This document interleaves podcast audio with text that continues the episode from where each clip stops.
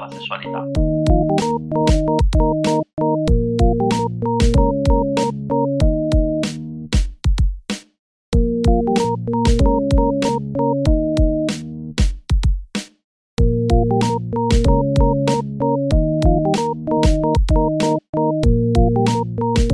Invece di pensare a tutto quello che ho perso, penso a tutto quello che ho. Invece di pensare al problema, penso all'opportunità. Invece di pensare a quello che non posso fare, esploro.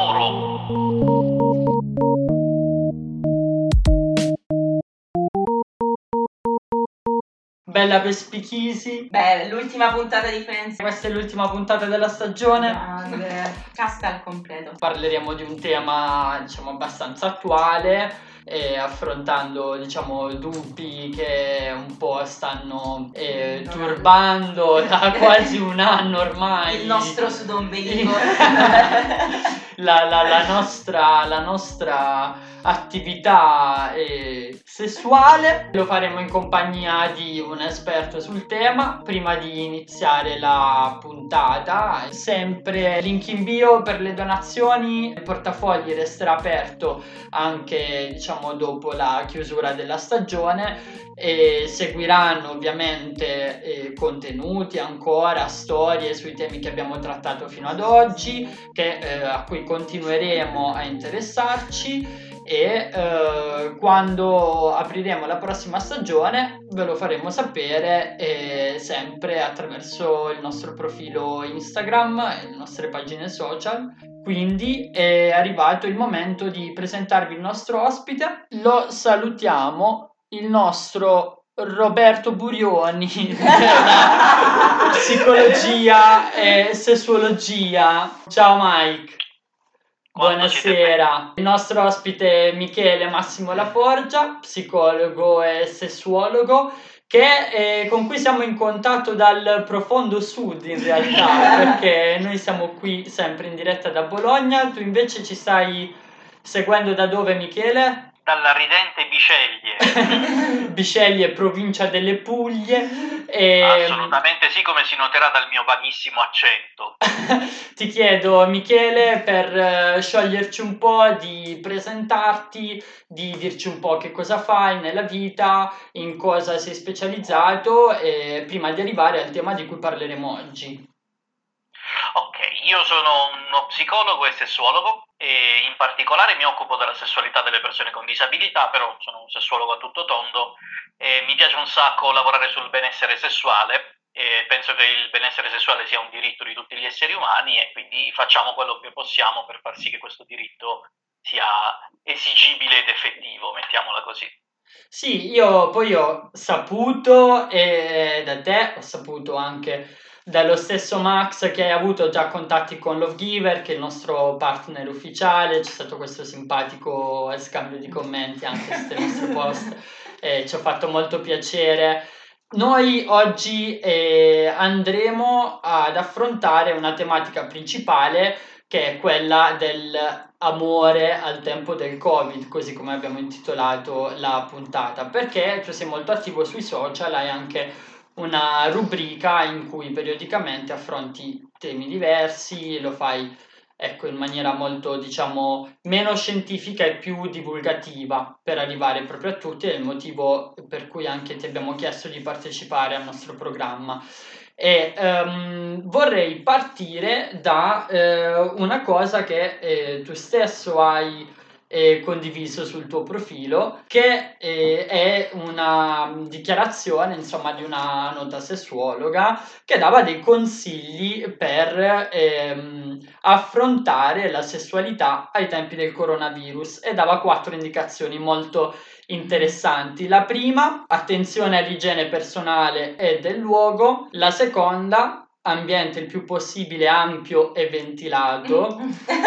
La terza, contatti il meno possibile ravvicinati. La quarta, purtroppo ma necessario, indossare mascherina. Ora, Chiariamo sto fatto. a parte eh, la simpatia un po' che possono ehm, provocare queste dichiarazioni, sono abbastanza serie. Tu hai un parere su queste dichiarazioni?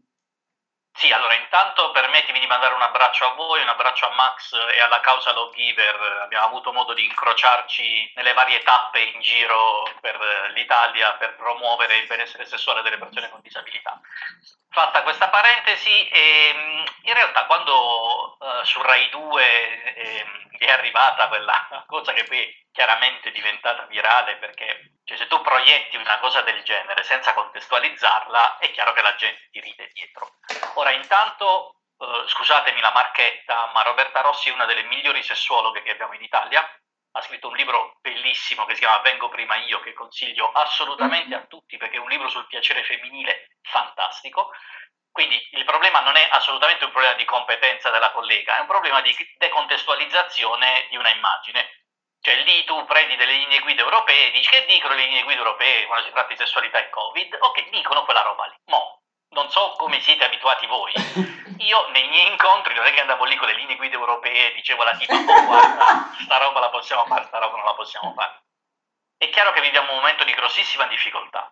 Uh, questa seconda ondata Covid è stata una mazzata molto più forte rispetto alla prima ondata che già aveva portato per i primi numeri che erano venuti fuori dalle ricerche un brutto impatto sulla sessualità degli italiani. Io temo che questa seconda ondata, quando saranno poi elaborati i numeri, ci darà diciamo, dei numeri notevolmente peggiori, perché mentre prima era tutti sui balconi, cantiamo, andrà tutto bene, ad occhio non è andato tutto benissimo, c'è un impatto in termini depressivi molto più importante, abbiamo visto crescere in maniera esponenziale i numeri delle violenze domestiche e tutto quello che è accaduto durante il primo lockdown. L'attuale periodo storico, permettetemi di dire in termini di notizie di cronaca, ha portato a galla in maniera devastante l'analfabetismo sessuale degli italiani. Per questo ringraziamo il direttore Feltri per l'editoriale di oggi con cui ci ha ricordato esattamente sì. quale sia la definizione di carta da culo.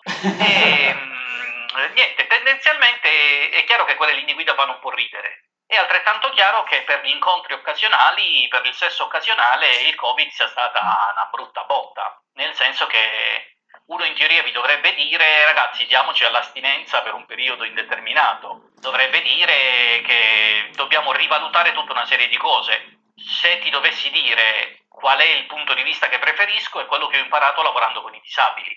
Invece di pensare a tutto quello che ho perso, penso a tutto quello che ho.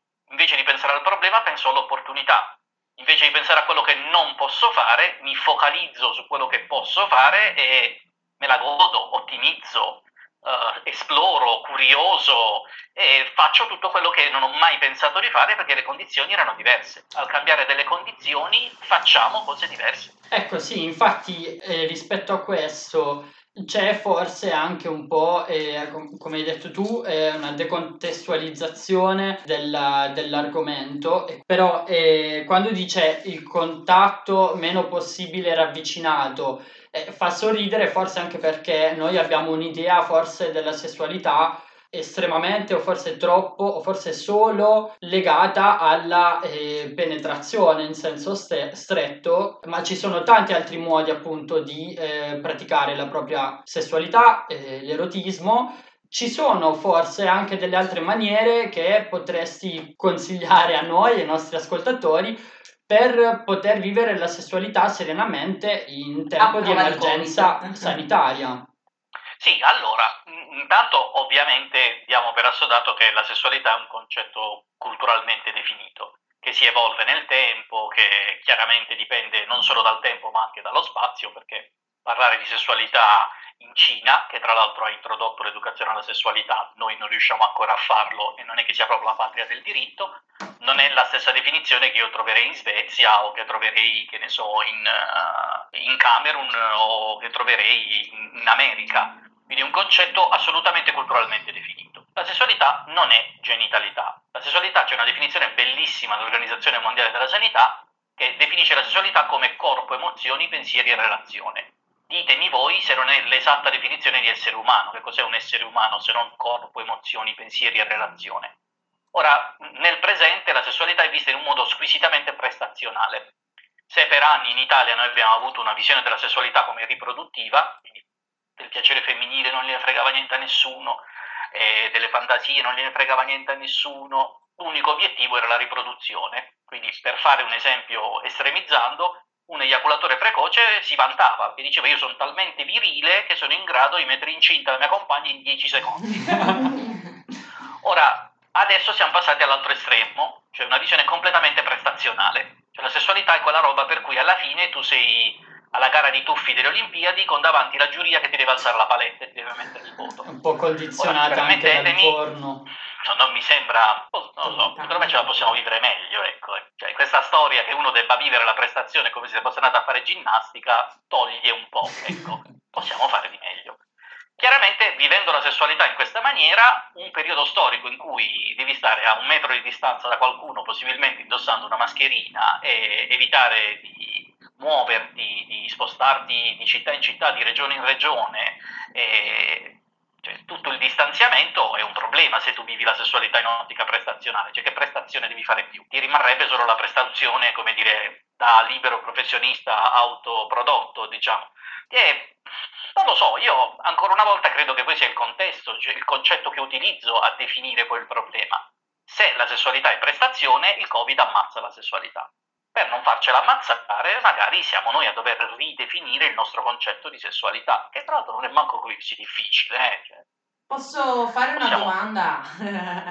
Faccio do- visto che parlavi appunto di rivalutare, cioè un po' di dare una nuova faccia alla sessualità, che in realtà non dovrebbe già essere una nuova faccia, deve essere una cosa abituale, però potrebbe essere una novità, il fatto del sexting, che eh, il Covid magari ha portato a essere una- un'attività più, più utilizzata, eh, oltre magari allo scambio anche di eh, video, immagini, quindi non solo magari le parole, ma ehm, stiamo vivendo in un periodo storico, eh, sociale più che storico, eh, abbastanza delicato su questo argomento, visto la situazione revenge porn, visto la situazione che... Ecco, la domanda è eh, se il sexting può essere una valida alternativa per alimentare l'intesa sessuale che può mancare durante il Covid, cosa ne pensi tu? E cosa possiamo fare per non ricadere in situazioni del genere di, di revenge porn o comunque di, di ricatto?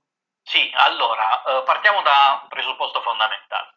Il revenge porn è reato, cioè non è un, dire, un problema culturale, non è solo un problema culturale, è reato. Ora, accantonata questa cosa che non ce la dobbiamo però mai dimenticare, noi viviamo in una situazione per cui eh, il sexting, che immagino che tutti sappiano di che stiamo parlando, ma lo spiego comunque, la fusione tra i due termini sex e texting, cioè nascerebbe come scambio di messaggi a sfondo erotico messaggi che erano sostanzialmente privi di rischio, cioè non, non c'era chissà quale rischio, tra virgolette, sputtanamento.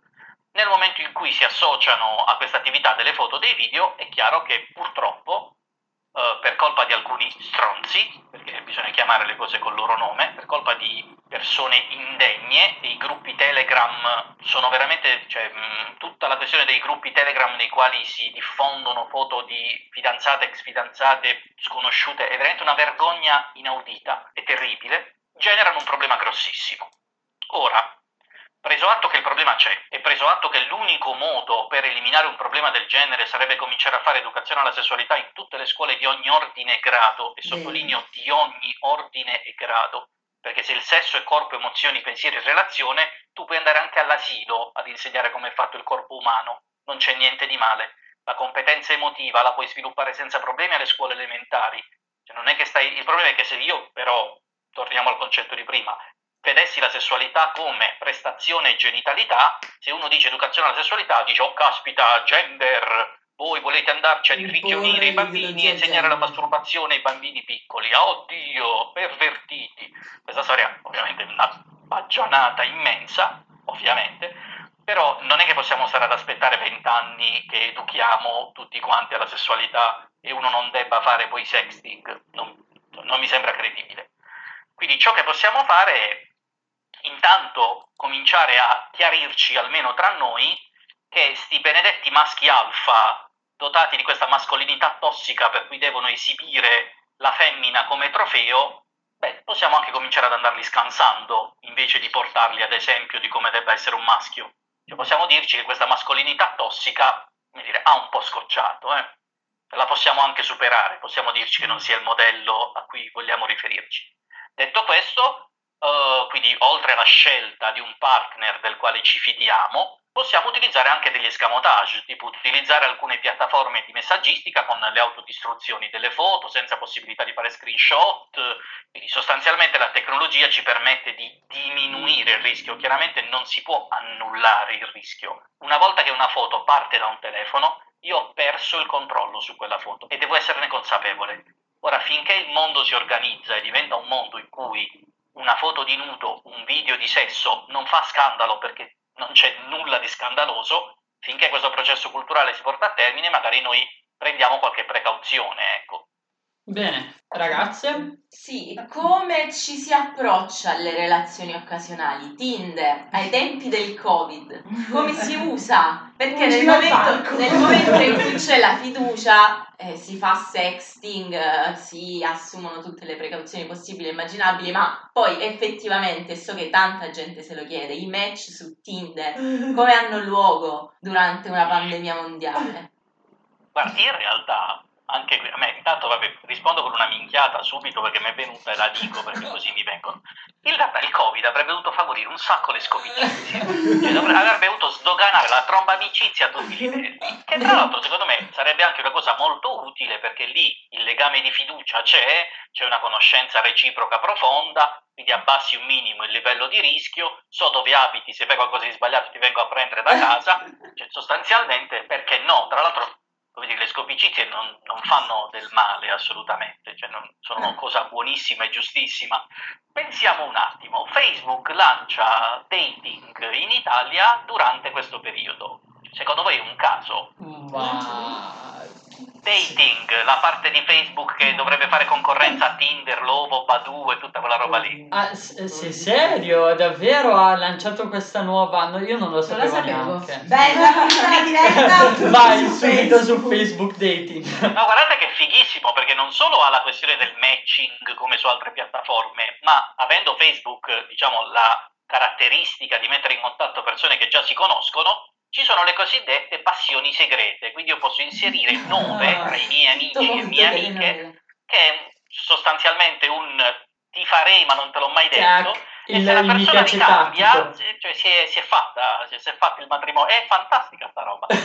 e immagino che non sia esattamente una onlus, lo hanno fatto perché funziona sta roba, perché ha un senso soprattutto in questo momento. Quindi va a finire che dobbiamo anche dire grazie al Covid se eh, riusciamo a cacciare insomma gli attributi per... Beh, almeno così No, però- se qualche ragazzo ci chiede Però aggiungiamoci un buona. Se questa cosa la facessimo diventare, prendiamo questo periodo per inventarci modalità nuove, ma forse anche modalità di corteggiamento nuove, modalità di seduzione nuove, modalità di promozione dell'erotismo, cioè in un mondo che va fortemente verso il porno, nulla contro il porno, ma come dire, abbiamo fatto un po' di danni eh, non educando al porno, spostare un attimo il focus verso l'erotismo potrebbe diventare molto interessante. Alla ripresa si potrebbero fare anche un, altro, un bel po' di giochi nuovi, ecco, mettiamola così. Ok, io ehm, ti voglio invece chiedere questa cosa. Tu ehm, offri consulenza ovviamente eh, sia a singoli che a coppie. Vorrei chiederti eh, se durante il lockdown o anche durante questo periodo, insomma, della pandemia fino ad oggi, in particolare eh, nelle coppie, quale è stato il problema che hai riscontrato maggiormente? Cioè, qual è la cosa per cui, eh, dal punto di vista sessuale ovviamente, ma anche diciamo di relazione di coppia, i tuoi clienti si sono lamentati maggiormente con te? Allora, ehm, io ho osservato fenomeni fortemente polarizzati. Da un lato una serie di coppie stabili hanno approfittato del primo lockdown per procreare, cioè nel senso chiusi nella stessa casa e come dire, quelli che avevano già l'idea di hanno messo in cantiere in effetti i figli. Allo stesso modo però eh, sono aumentati molto i conflitti perché la narrazione di, questa, di questo lockdown che era raccontato come questo ozio creativo, cioè È scaduto dopo un non è che le persone che mese. vedo cioè- io stiano in una casa di 250 metri quadri, non hanno fatto la, la quarantina di Cristiano Ronaldo con la piscina, l'idromassaggio, il tapis roulant, quella so bravo pure io a farla, l'hanno fatta in 70 metri quadri con i bambini che, come dire, non farli uscire, poi diventa un po' particolare anche la loro reazione con una serie di problematiche, con l'impossibilità di attivare una serie di evitamenti che spesso invece salvano le coppie da, dai litigi, è chiaro che il livello di conflitto aumenta e dovresti trovare delle nuove soluzioni a quei livelli di conflitto. E però se vengono da me è perché quelle soluzioni evidentemente non ce l'avevano manco prima, quindi figurati una volta chiusi in una casa così, ecco. E sì, sicuramente si è alzato molto il livello di conflitto, le problematiche comunicative si sono esasperate, le problematiche sessuali si sono esasperate perché la sessualità è stata vista quasi come un dovere, perché stiamo qua, non teniamo niente da fare. E come me ne scappo io da sta roba? E quindi al ri- al rientro c'è, stata un, c'è stato un aumento della richiesta e la situazione era un po' più complessa di quanto non fosse prima. Ecco. Ma se questi sono legati, problematiche legate al breve termine, invece secondo te sul lungo termine a livello relazionale, quali Eh. potrebbero essere i problemi? Allora, secondo me noi non abbiamo ancora capito bene l'impatto di questa cosa sulle nostre vite. Non amo molto la narrazione in termini bellici che ne viene fatta, però mi sembra anche che d'altra parte al terrorismo non si possa rispondere con eh, l'andrà tutto bene. Cioè stiamo parlando di qualcosa che nessuno poteva prevedere, qualcosa che non era mai successa prima, di qualcosa che ha un fondo di incertezza molto grande, perché non sappiamo che cosa succederà, è difficile prevedere quello che potrà accadere. Di certo, dire, quello che si vede in questo momento è che i livelli depressivi, i livelli ansiosi sono aumentati parecchio, ecco. E non poteva essere diversamente del resto. Cioè, mi sarei meravigliato molto del contrario. Quando escono quegli articoli il Covid avrà impatti psicologici sulle persone. Cioè, non lo so, a me sembra un articolo fatto dalla pagina quella, la dottoressa Grazia al cazzo. Cioè, dire, ma- cioè, cioè, farci, farci un articolo su una roba del genere con quel titolo, ma davvero? Ma che bella scoperta avete fatto? No, pensavo anzi che, non lo so, mm, credo che la, la narrazione di quello che sta succedendo sia veramente bipolare. Cioè, da un lato c'è la guerra, il bollettino di guerra e tutto il resto, e dall'altro c'è, non so se avete visto, è meraviglioso, andatevelo a vedere, un sondaggio SVG di oggi in cui il 34% degli italiani o pensa che il Covid non esista o pensa che sia un complotto ordito per sovvertire l'ordine mondiale. 34% significa che voi lì siete 5, 6, quanti siete? Cinque. Sono in Cioè, 5. significa che, che uno o due di voi pensa questa roba, cioè, non lo so, cioè, Secondo me, secondo me Pier. Esatto, sgamato subito. È colpa del 5G. mi preoccupa. Allora. mi preoccupa molto. Michele, ehm, noi abbiamo raccolto in, queste- in questi giorni delle domande di amici, di ehm, ascoltatori, ovviamente anonime, legate alla questione, diciamo, Covid e sessualità, anche no. Ne vogliamo approfittare con te, visto che è l'ultima puntata, per farti questo rubricone di domande eh, in cui cerchi di risponderci, diciamo, in maniera un po' più secca, così prima di arrivare, diciamo, agli ultimi minuti. Dai, Ragazzi? prendo io le domande partiamo dalle più semplici perché il coronavirus si può trasmettere tramite liquidi seminali e con il sesso orale? Allora, eh, mettiamola così. La saliva sarebbe eh, pericolosa, i liquidi organici di altro tipo no. Mo. Cioè, senso, anche qui, io non è che mi possa sentire libero di dire alle persone evitate il sesso orale finché non passa il Covid. Stateci attenti, ecco, dental dam, preservativo, fate quello che volete, e, cioè, stateci attenti, ecco. Vado con la prossima. Quanto è importante la misura del pene? Questa è una cosa che Ah. mi hanno chiesto un sacco qui- di persone. ecco questo è il momento cioè. Allora, tendenzialmente quando si fa questa domanda a un sessuologo maschio parte già il retropensiero che io stia per dire una stronzata perché è troppo difficile il problema. Ora, ve lo dico in maniera molto serena, la dinamica delle misure non è assolutamente una dinamica anatomica organica, al limite può essere una dinamica psicologica, cioè se una persona ama la sensazione di sentirsi riempita andrà a cercare misure importanti. In termini biologici sta roba non c'ha né capo né coda, basta molto meno, basta roba che, della quale sono muniti tutti quanti, ancora una volta però vi rimando quanto questa roba ha a che fare con la visione prestazionale della sessualità. Cioè, questa roba fino a qualche anno fa non se la sarebbe chiesta nessuno. Mm, tra l'altro, per quanto mi riguarda, mm, tutte tutto il mondo delle dimensioni femminili che è del tutto inesplorato, perché anche su quello ci potrebbe essere da ragionare, però non mi voglio inoltrare in questa cosa, cioè secondo me non esiste un problema sulle dimensioni, è una questione di gusti soggettivi, se qualcuno ama quella sensazione mentale che si cerchi un partner con quelle caratteristiche. Ok, mentre confabulano. No, c'è, no, c'è una domanda che... Chiedo per un'amica. esatto, chiedo per un'amica. Eh, cos'è lo squirting e in cosa differisce dall'eiaculazione femminile? Tutte le donne lo possono avere? Ciao mamma. Ciao mamma. Uh, intanto, uh, altra marchetta, uh, c'è un libro meraviglioso che si chiama Piacere Nostro, scritto dalla dottoressa Azzurra Carrozzo, che è un bellissimo libro che io consiglio a tutti quanti, a tutte quante, soprattutto che parla molto bene della dinamica dell'eiaculazione femminile.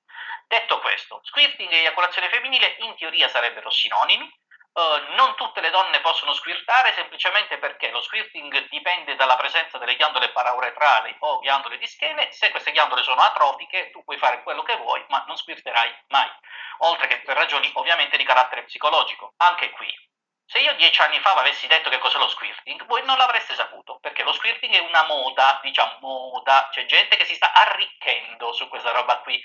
Ora, per quanto mi riguarda, ognuno deve esplorare il proprio corpo, esplorare il proprio piacere, scoprire tutto e lo squirting fa parte di queste scoperte. Però sta storia che tra gli adolescenti sta diventando se non squirto non sono normale, a me preoccupa un po'.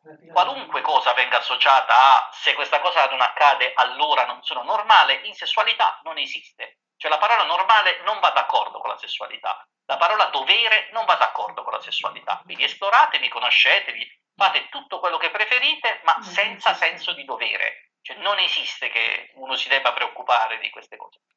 È vero, secondo me sta diventando un po' per le donne quella che è per, per gli uomini la- l'ossessione per la, per la dimensione del pene, effettivamente. Che già comunque- E in realtà purtroppo sta diventando anche per gli uomini un'ossessione, cioè Anche. che se non sono in grado di farti squirtare vuol dire che Esatto. sono inadeguati. Sì. Per- perché Sì. a volte succede, almeno a me è successo, che lo squirting a volte viene collegato al fatto dell'orgasmo e Chiaro. magari alcune volte alcune donne pensano di non riuscire a avere, cioè, o di non avere un orgasmo perché non squirtano. Anzi, a parte che mo- a molte donne succede di magari non sapere cosa sia un orgasmo o eh, conosco anche mie amiche che dopo... C'è anche il ragionamento inverso, Cioè- cioè viverlo con vergogna. Viverlo anche con, cioè se anche se succede, come dice lei, viverlo con, con vergogna, come se, Come fosse se non fosse una cosa sporca. normale, cioè. Sì, proviamo a fare un gioco insieme. Proviamo ad immaginare che oggi voi avete conosciuto una persona che vi dice ragazzi cambiamo le regole del gioco. Vi hanno insegnato che la sessualità ha un fine, che tendenzialmente noi facciamo coincidere con l'orgasmo. Scusate il passaggio filosofico, ma non è filosofico. Se io vi dicessi che la sessualità non ha un fine, ma è essa stessa il fine, voi vi rendete conto di come vi cambia il punto di vista? Cioè io non ho una finalità che è l'orgasmo, la, fi- la finalità è la sessualità stessa in sé. Il piacere del viaggio non è arrivare a Londra. Il piacere del viaggio è quando già io penso di andare a Londra, quando compro il biglietto, quando sono in aereo, quando sì, vedo l'aereo sì, che atterra. Cioè arrivare a Londra è la fine. Cioè non so se mi sono spiegato. Il Certo. piacere di mangiarsi le linguine con le vongole non è solo mangiarsele è cucinarsele, comprarsi la linguina che ti piace, comprarti la vongola che ti piace, andare nel ristorante che ti piace, annusarla e vedere la faccia dell'altro che mangia le tue linguine e dice cazzo quando sono buone. Piacere etero diretto, quindi io godo del tuo godere. Questo E parallelismo con la pasta alle vongole Con la linguina soprattutto. Era- La linguina e la vongola. magico.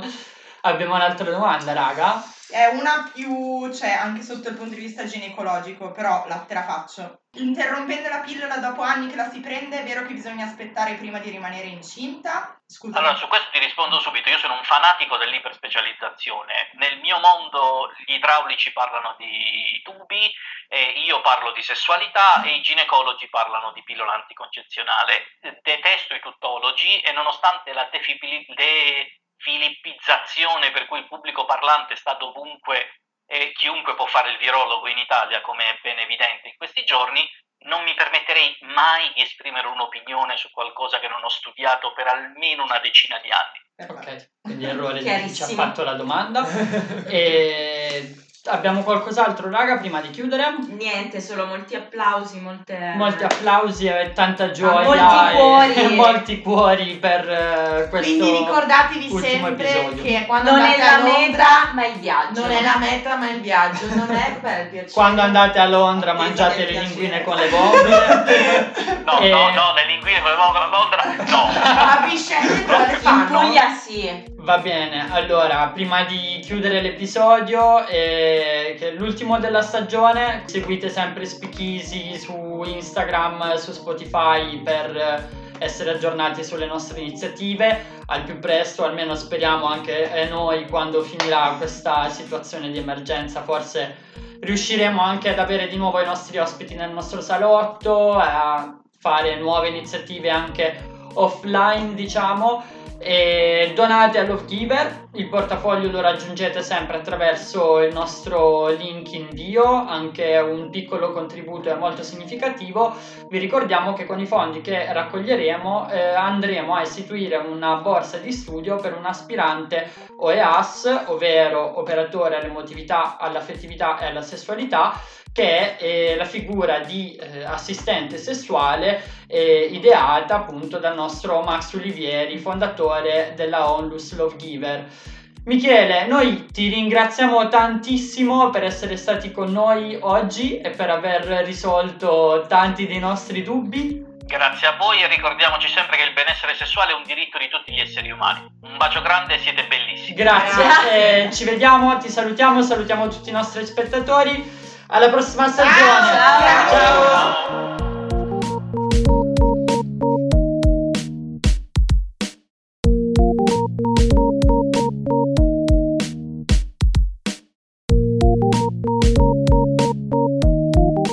Però eh, Amo chi è che ha scritto malattie sessualmente trasmittibili. bah.